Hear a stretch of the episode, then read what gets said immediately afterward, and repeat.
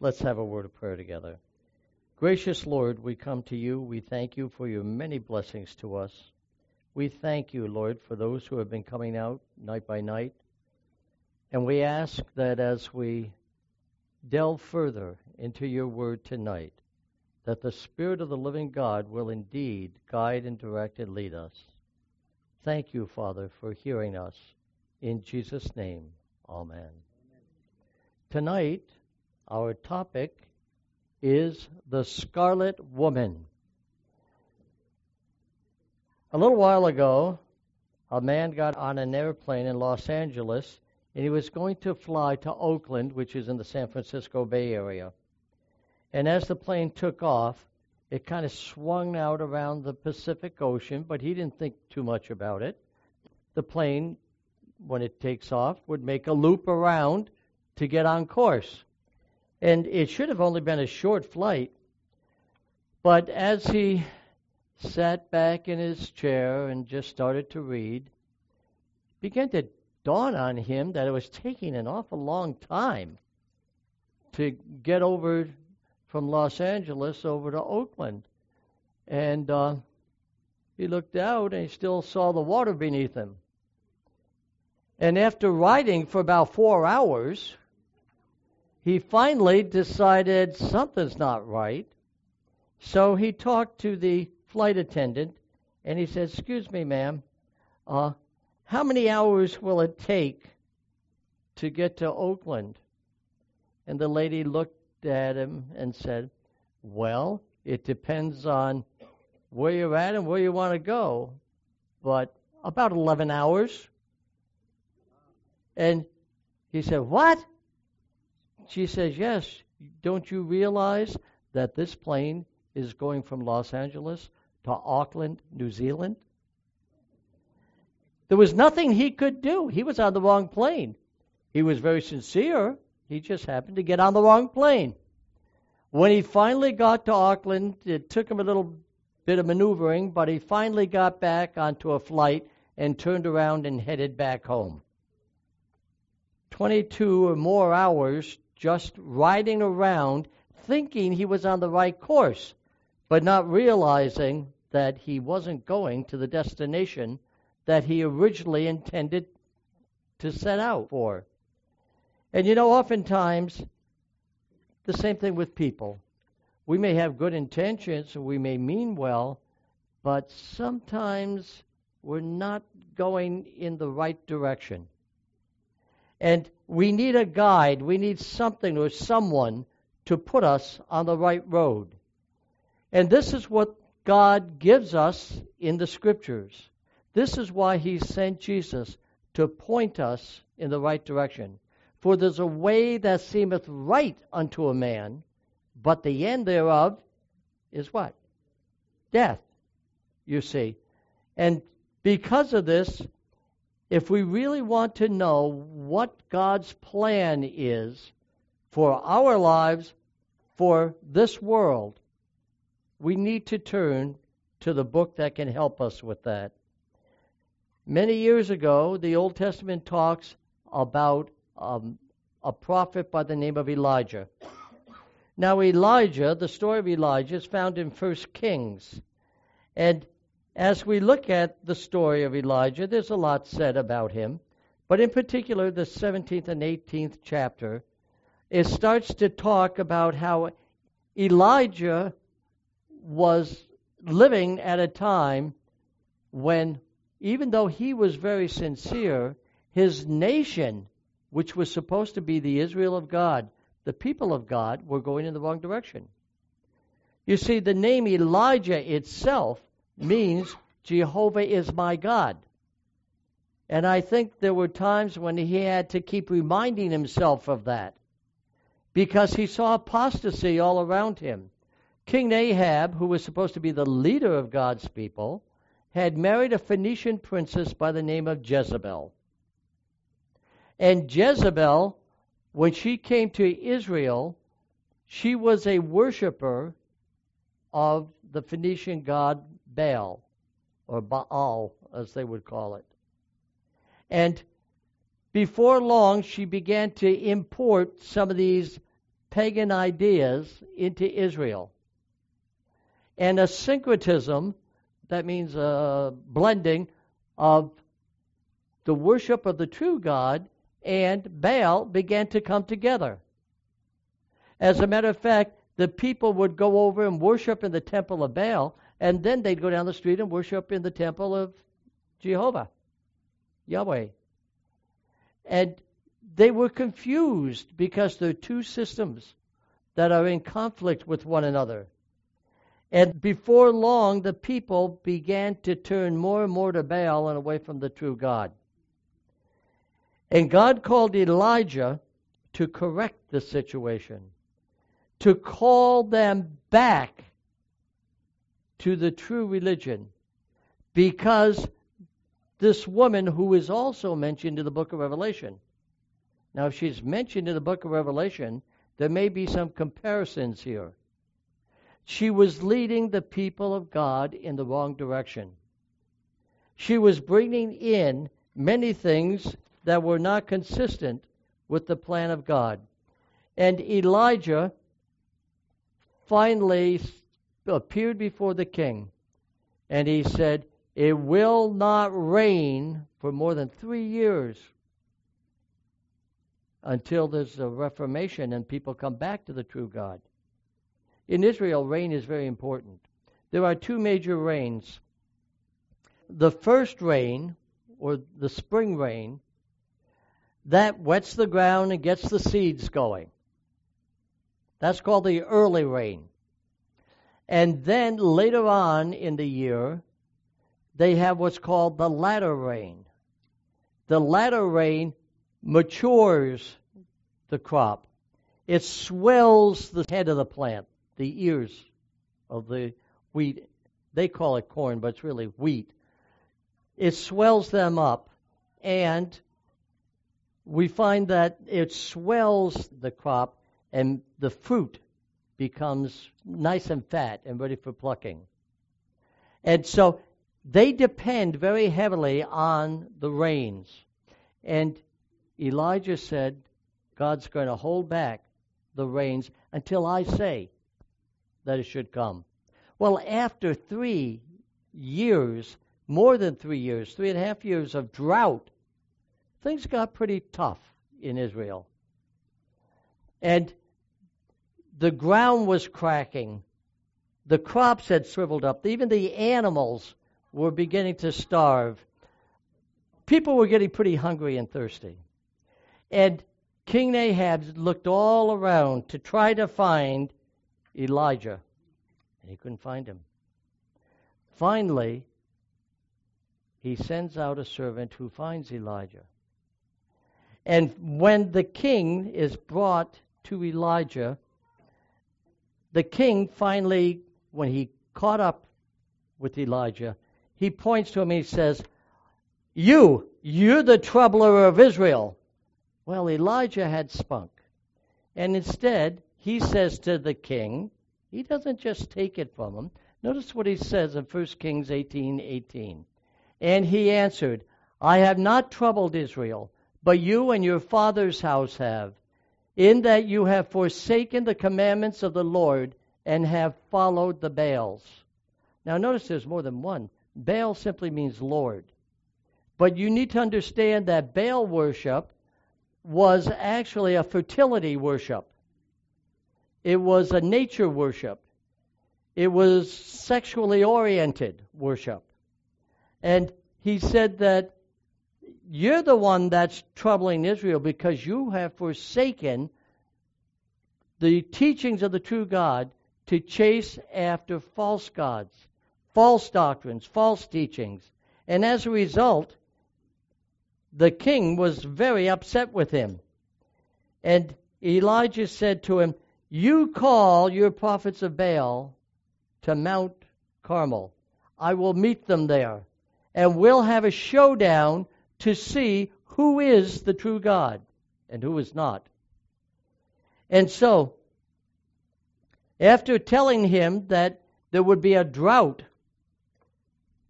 for a long time, they finally come to the mountain. Now there was Elijah representing the true God.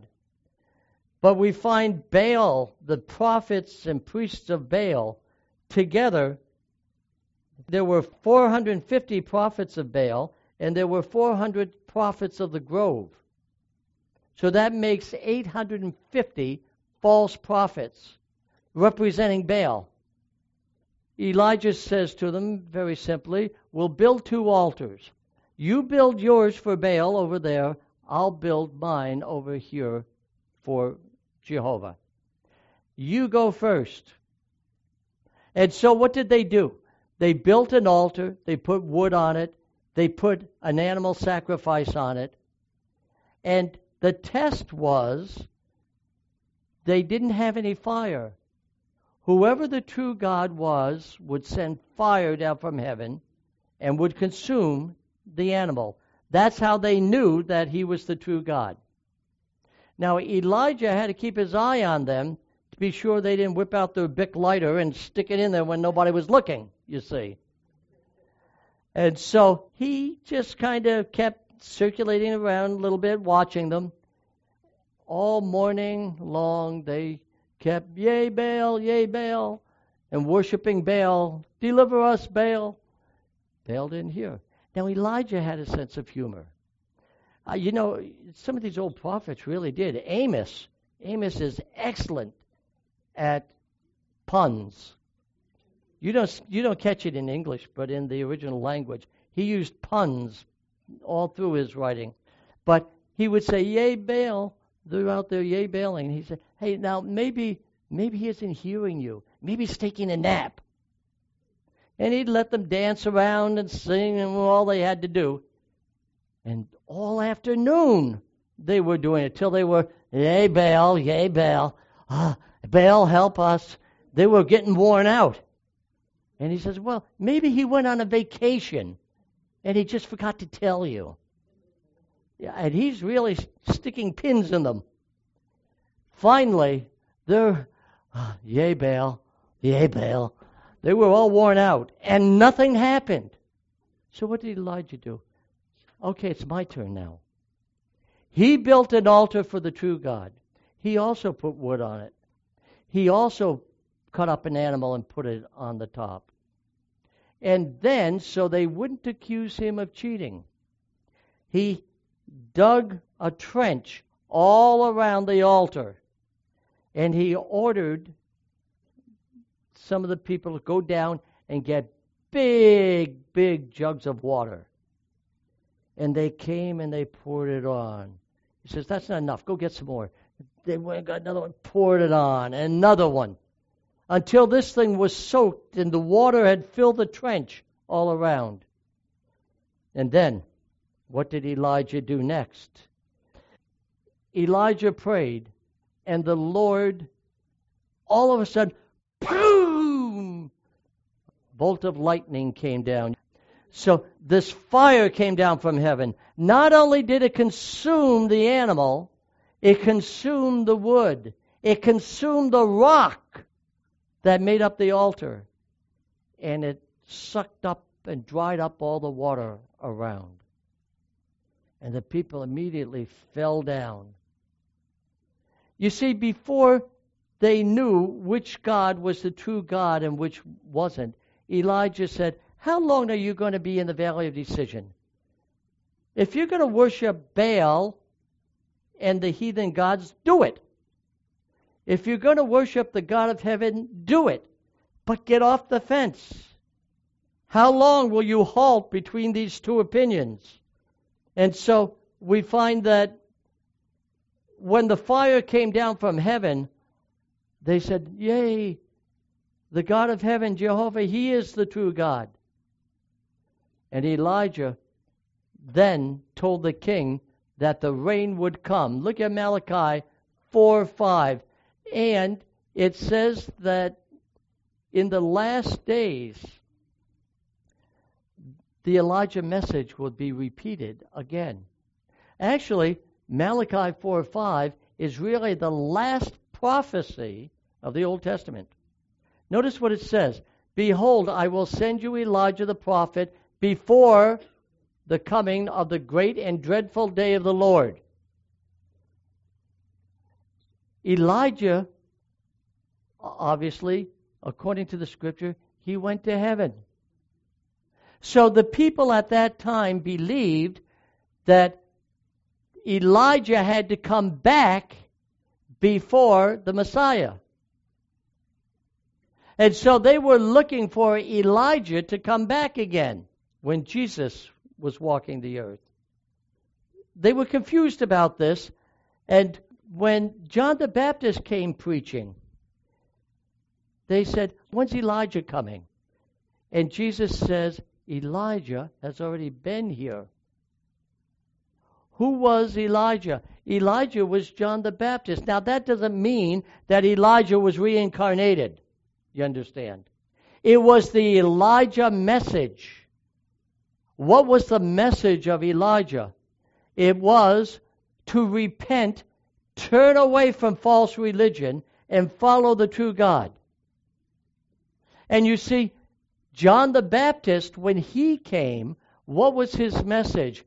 Make straight your lives, for the kingdom of God is at hand. The Messiah is already coming. He's already in our midst. That was the Elijah message in the time of Jesus. And Jesus himself referred to John the Baptist as Elijah. Now, he knew the difference because John the Baptist was his cousin. But it tells us in the book of Revelation that at the end of time, there will be another Elijah message. It's found in what is called the three angels messages of Revelation 14. And here we find that the message in Revelation 14 it tells us like Elijah that there will be an outpouring of the Holy Spirit called the latter rain to try to get people ready to fatten them up for the harvest when Jesus comes. And as we look at this at Revelation 14, verse 6, it says, I saw another angel flying in the midst of heaven, having an everlasting gospel to preach to those who dwell on earth, to every nation, tribe, tongue, and people, saying with a loud voice, Fear God and give glory to him, for the hour of his judgment is come. He talks about worship. Worship God.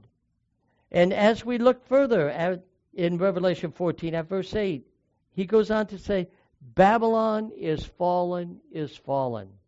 Now, again, I mentioned that when something is repeated, it's a sign of emphasis.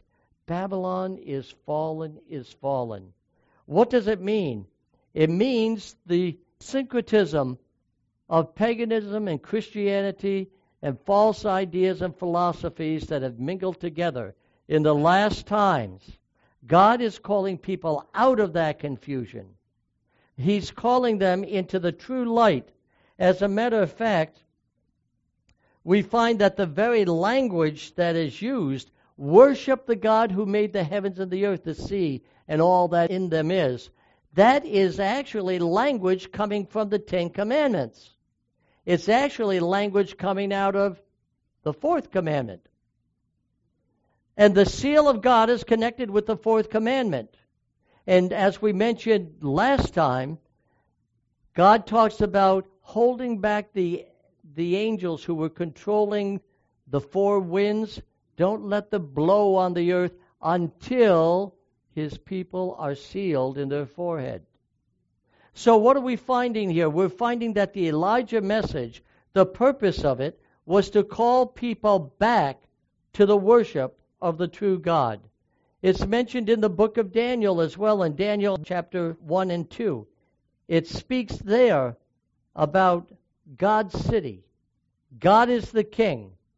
And on the opposite side, we have Babylon with Nebuchadnezzar as the king. And when Daniel opens, it looks like God's people are defeated. Jerusalem's destroyed. Babylon is successful. Babylon's where everything's happening. Jerusalem, nothing's happening. The people have gone into apostasy. Now they've gone into captivity. And why? Until they came to repentance. And then God would restore them once again. Nebuchadnezzar looked like he had defeated the God of heaven. But if you look at the book of Daniel, you'll find that the God of heaven defeated Nebuchadnezzar. Nebuchadnezzar himself, it appears, was a converted man, converted to the God of heaven. And his kingdom that did not repent fell. As a matter of fact, his grandson was on the throne at the night when it fell. He was having a, a great feast. It was one of their religious holidays. And like a lot of religious holidays, unfortunately, the booze was flowing. What did he do to show how, how proud he was, how arrogant he was? He sent for the vessels that had come out of the temple of God, had been taken by King Nebuchadnezzar, the golden vessels, and he had them brought to the party. And there, he and his wives and his concubines and his officers, they all were drinking and boozing out of the sacred vessels.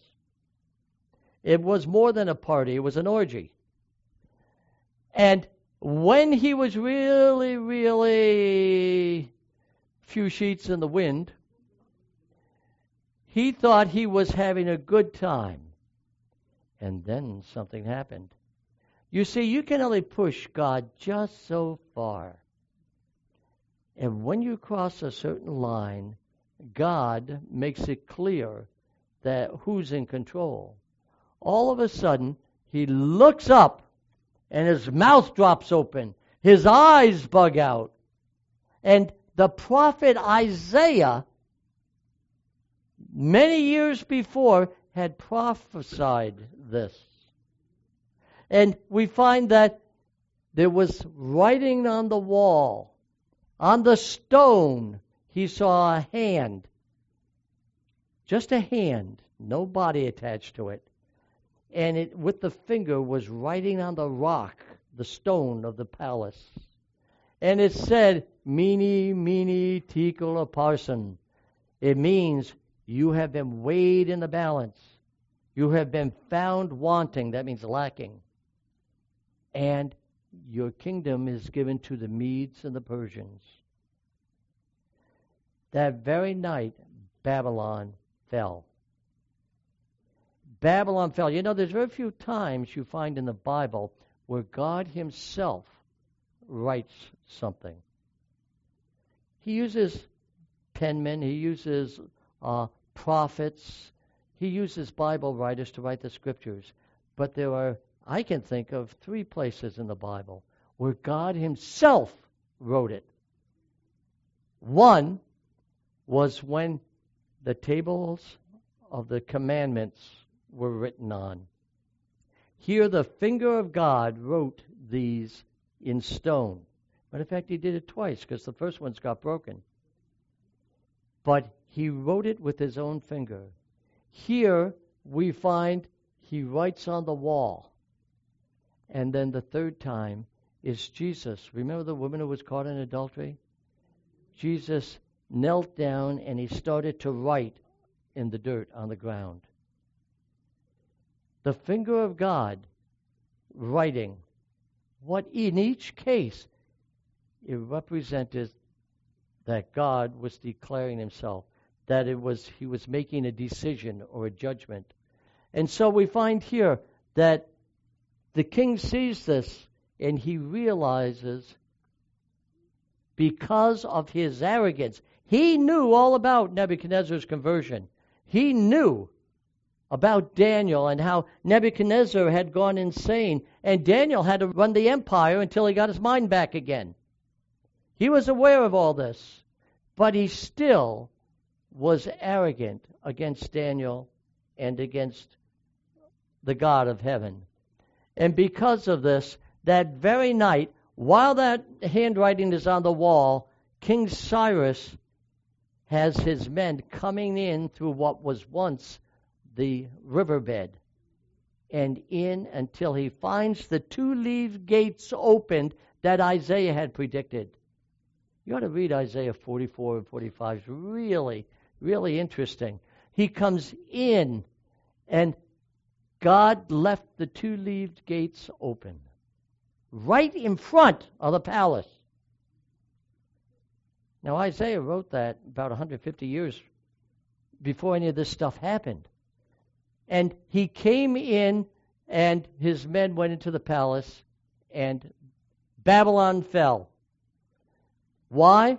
In harmony with the will of God, because of the arrogance of the Babylonian religion and the Babylonian king in leading these people astray.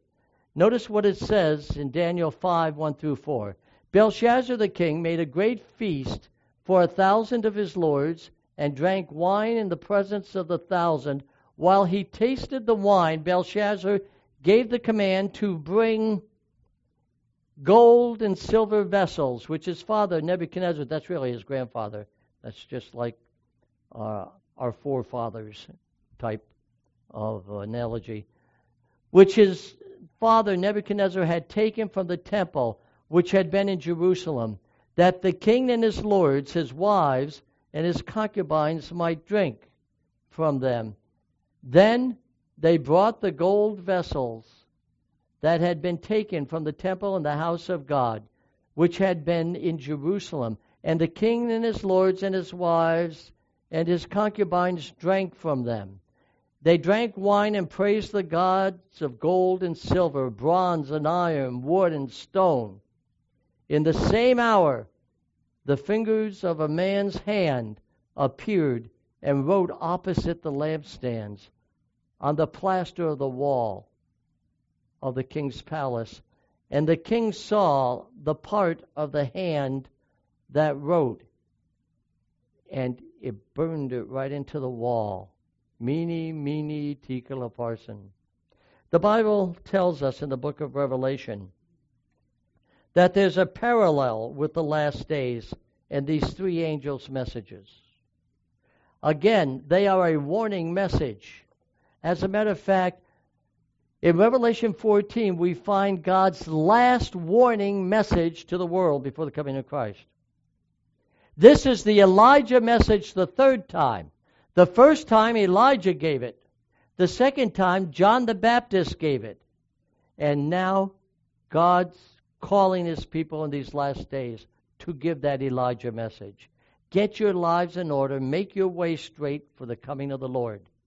And here we see it says in Revelation 14:7, "Fear God, give glory to him, for the hour of his judgment is come. Worship him who made the heaven, the earth, the sea, and the springs of water. Again, this part here, directly from the fourth commandment. The Bible talks about two women in the book of Revelation. One, the pure chaste virgin. The other is called the harlot of Revelation, the whore of Revelation, the prostitute of Revelation. Why? Because she has blended teachings of different religions into her teachings. And notice, I want you to notice she's holding up a cup. The cup of the indignation it mentions. What does the cup symbolize? The wine that's in that cup symbolizes the teachings, the false teachings that this woman has. And Later on, it mentions that the woman rides the beast. If a beast is a government, the woman would be the one that would be governing it or leading it. And we find that a woman in Scripture represents a church. It represents a religious body. And notice what it says in Revelation 12:1. Now a great sign appeared in the heaven, a woman clothed with the sun, with the moon under her feet, and on her head a garland of twelve stars. Stars are messengers, of course, and I want to go back to that. Stars are messengers. And the Christian church was built on the 12 apostles taking the message to the world. And we find that the sun and the moon, the Old and New Testament, upon which this woman would build the uh, teachings of the church. But this isn't what the the harlot has. Notice what it says in Revelation 17:5. And on her forehead the name was written Mystery, Babylon the Great, the mother of harlots, and the abominations of the earth. What is abomination? The word abomination is usually connected with idolatry. But the word abomination, if I may paraphrase it, it's anything that makes God sick. You know, something that God can't stand is an abomination. And we find that she's called the mother of harlots. What does that what does that tell us? That this woman would have children. She would have daughters who would likewise teach things that are not harmonious with the scriptures. Back in the Tower of Babel, when all this confusion took place, we find that the word Babel itself meant confusion. And it was there originally from Babel that pagan ideas began to undermine the teachings of the true God. As a matter of fact, after a while, people became so confused it says in Revelation 17:2, and the inhabitants of the earth were made drunk with the wine of her fornications. Her habits, her teachings, and so forth. When they make you drunk, you're inebriated, you're confused, you're, you're mixed up. And this is what it does. We no longer know what the teachings or the truth of God is. Now, I want to bring out to you that there are two major teachings that Babylon has that has affected us even today.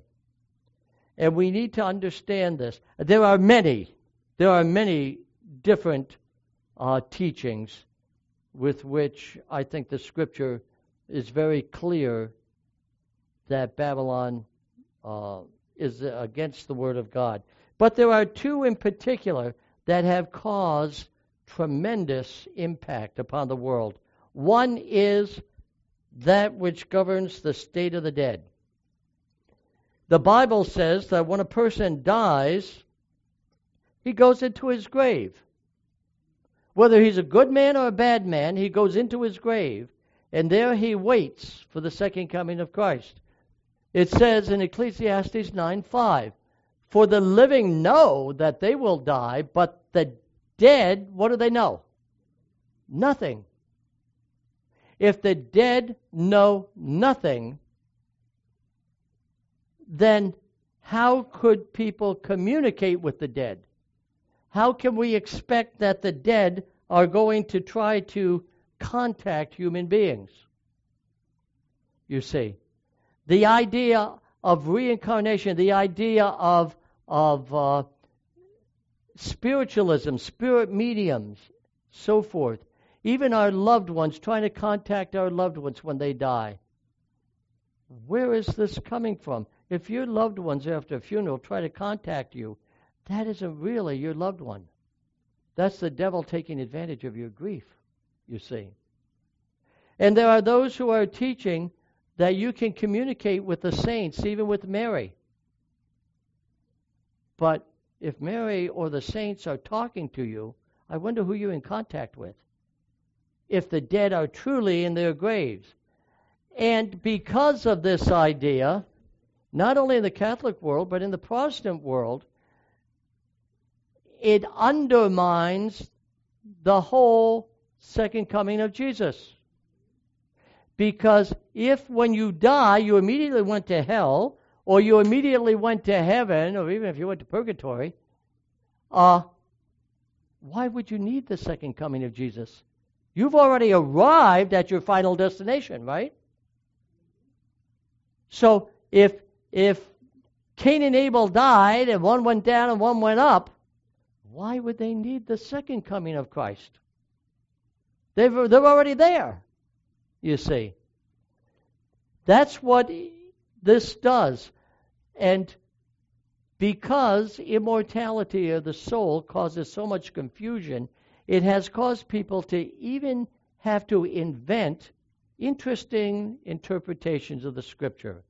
For instance, the futurism and the secret rapture, the counter reformational theologies. You see, we have to have the saints raptured away. Why? Because their bodies are still in the grave, remember? Well, if they're raptured away, well, we got to come back again later and get their bodies. And so this is why they have the gap theory. You're raptured up here, you wait seven years, Jesus comes again, and you can get your body. But is that what the scripture says? The scripture says no. You you lie, your body lies in the grave, the breath returns to God, and when Jesus comes back, he breathes into you that breath of life, and you come up a resurrected being, no matter what the time period is in between. So we find all kinds of interesting interpretations that came up because of the state of the dead. Notice in Revelation 14:9 it says, "If anyone worships the beast or his image and receives his mark in their in his forehead or in his hand, that if he received the mark in his forehead or his hand, he was going to be prepared to receive the wrath of God. Now, as we mentioned earlier, the seal of God is connected with our, our conscience. We either accept the mark of the beast and the teachings and traditions of the beast power, or we accept the seal of God, which is bringing our lives into harmony with the commandments of God. And notice what it says here that the commandments have indeed been tampered with. Why?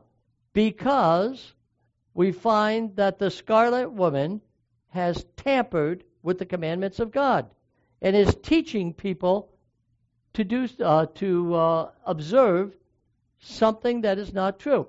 This is from Catholicism and Fundamentalism, page 38.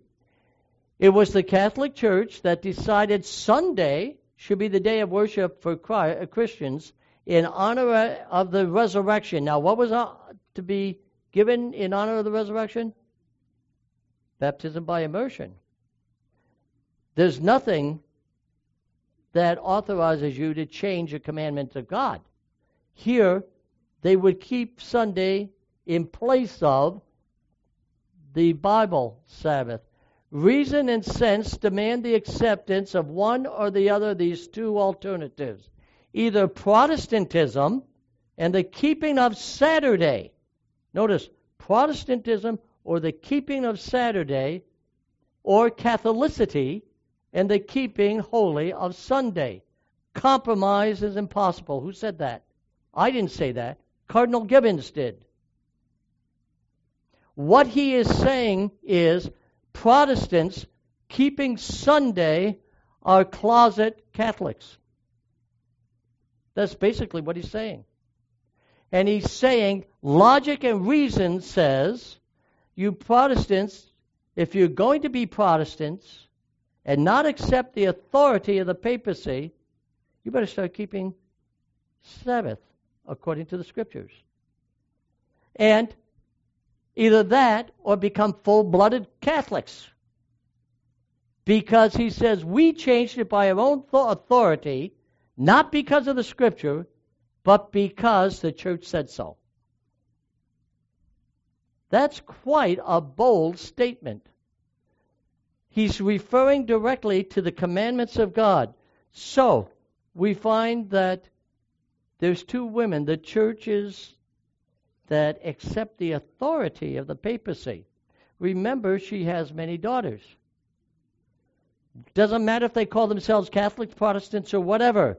If they are keeping a day that contradicts the scripture, they fall under the jurisdiction of the Scarlet Woman. Notice what it says The Faith of Millions by Reverend O'Brien, page 421. But since Saturday, not Sunday, is specified in the Bible, isn't it curious that non Catholics who profess to take their religion directly from the Bible and not from the church observe Sunday instead of Saturday? Yes, of course, it is inconsistent. But the change was made about 15 centuries before Protestantism was born. They have continued to observe the custom even though it rests on the authority of the church and not upon the explicit text of the Bible. That observance remains the reminder of the mother church, from which all non Catholic sects broke away. Like a boy running from his mother, but still carrying in his pocket a picture of his mother and a lock of her hair. What is he saying here? He's saying, My children, come back home. Isn't that the cry we hear from Pope Francis? You departed children, come back. And I don't know if you recall, but just a few months back, there were some major televangelists and some major Protestant denominations who told the Pope that they were praying for him and that they were in harmony with his call and his goals. My friends, what are they doing? They're coming back into Babylon. God is calling his people out of Babylon. Notice what it says, Faith of Millions by O'Brien again. When the priest announces the tremendous words of consecration, he reaches up into the heavens. He brings Christ down from his throne and places him upon our altar to be offered up again as the victim for the sins of man. What, does the book of Hebrews say? It says that Christ died once for all. He doesn't have to die again. But it says here, it is a power greater than that of the saints and the angels greater than that of seraphim and cherubim. The priest brings Christ down from heaven and renders him present on our altar as the eternal victim for the sins of man. Not once, but a thousand times. The priest speaks, and lo, Christ, the eternal and omnipotent God, bows his head in humble obedience to the priest's command. Whew! Those are powerful statements. I have at home the book, it's commonly referred to as the Selva. It's the duties of the priest, written by, by De Liguori. And he quotes in there, he says, the power of the priest is even greater than the power of Mary. Now stop and think about it. Why? Because Mary can only forgive your sins. But lo, the priest, by saying, uh, hocus corpus meum, he can create the Creator. He can create the body and the blood of Jesus. So Mary could only give birth to the Messiah, but the priest can create him. My friends, that's the sign of a cult. When you start saying that you can do things that only belong to God. And I don't know if you know it or not, but if you look back in the, the ancient history books, it was called the cult of Mary. And we find that some of these things that are are considered powers on the part of the papacy are very powerful, powerful statements. That's why it's called Mystery Babylon. Did you ever notice the words when the priest says it over the bread? He says, Hocus corpus meum. Now, in the Middle Ages, most of the people didn't understand Latin. They, they just knew their native language, German or whatever it was. And so when they saw the priest go up front and he said, Hocus corpus meum, all they heard was hocus pocus. And suddenly, this becomes the actual body and blood of Christ. That's where the expression hocus pocus comes from. It comes from the Mass. Because the priest, by magical powers, makes the body and blood of Christ. But the scripture says they were symbolic of the body and blood of Jesus. When he broke the bread, when he passed the wine, he said, Do this in remembrance of me. When he says, This is my body, you've got to remember Jesus also said, I am the door. Does that mean he was made out of wood? You see. And he uses this analogy many times. Are we to take it literally or figuratively? Revelation 14:8 it says, Babylon is fallen is fallen, that great city. Why? Because she had them drink of the wine of her fornication. Look at uh, Revelation 18, 1 through 4. After these things, I saw another angel coming down from heaven, having great authority, and the earth was illuminated with his glory. And he cried mightily with a loud voice, saying, Babylon is fallen, is fallen, and has become a dwelling place of demons. Man, uh, you can get reincarnation. And also, if people are talking to their dead brothers and sisters, aunts, uncles, grandmothers, saints, or whoever they are, if they're really in their grave, who are they talking to? They're talking to demons, impersonating their loved ones. And it says, a prison of every foul spirit. No wonder there's so much pedophilia in the priesthood and so forth because of forced celibacy. Celibacy is a gift, not a requirement. You see, you get all kinds of foul things coming in a cage for every unclean and hateful bird. For all the nations have drunk of the wine of the wrath of her fornication. The kings of the earth have committed fornication with her. That's why she's called the harlot of Babylon. And the merchants of the earth have become rich through the abundance of her luxury, selling beads, selling uh, charms, statues. They've become quite rich based that dead saints can help you. All they can do is sleep until Jesus comes. You see. And look at Revelation 18, 1 through 4. And I heard another voice from heaven saying, Come out of her, my people, lest you share in her sins, and lest you receive of her plagues.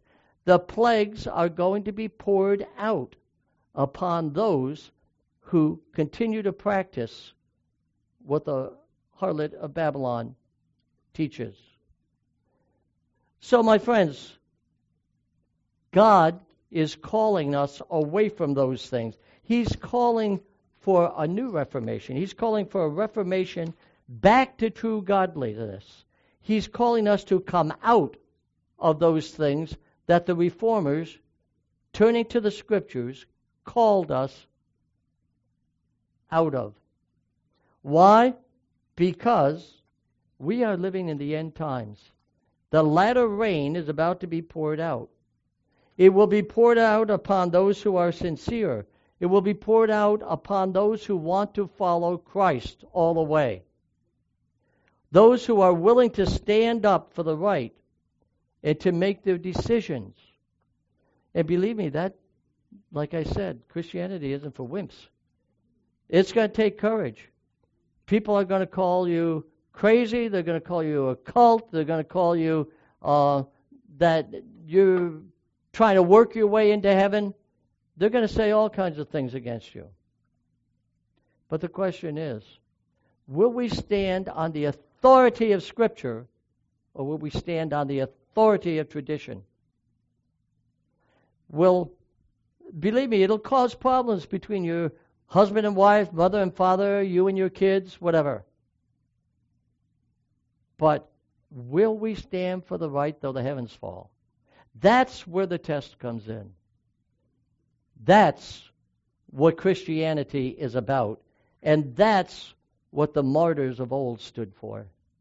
My friends, in John 10 14, it says of Jesus, I am the good shepherd. I know my sheep and am known of, by him, uh, known by my own. What does that mean? It means that we need a guide that will guide us through, lead us through to the promised land. We're not to be like the fellow, good intentioned as he was, who got on the plane thinking he was going to Oakland uh, and ended up in Auckland. You see. He had to come out of Auckland back to Oakland. And God is telling us, come out of the confusion in the teachings, and I don't care who teaches them Protestants, Catholics, Mormons, or whatever.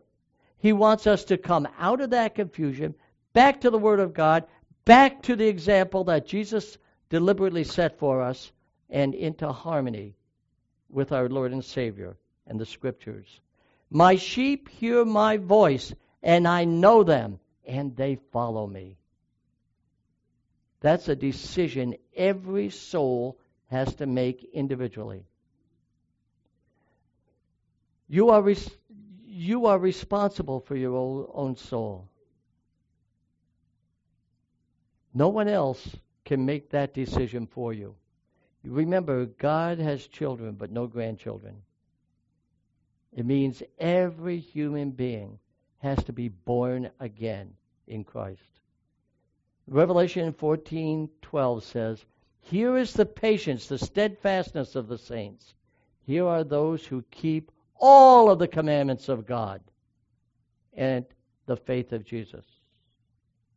All of the commandments of God also includes the seventh-day Sabbath. If is it going to do much good to keep nine of the commandments? Or eight of them? All ten of them. And the faith of Jesus, trusting in Him. Yes, He's our faithful guide. He's the one that will lead us to victory.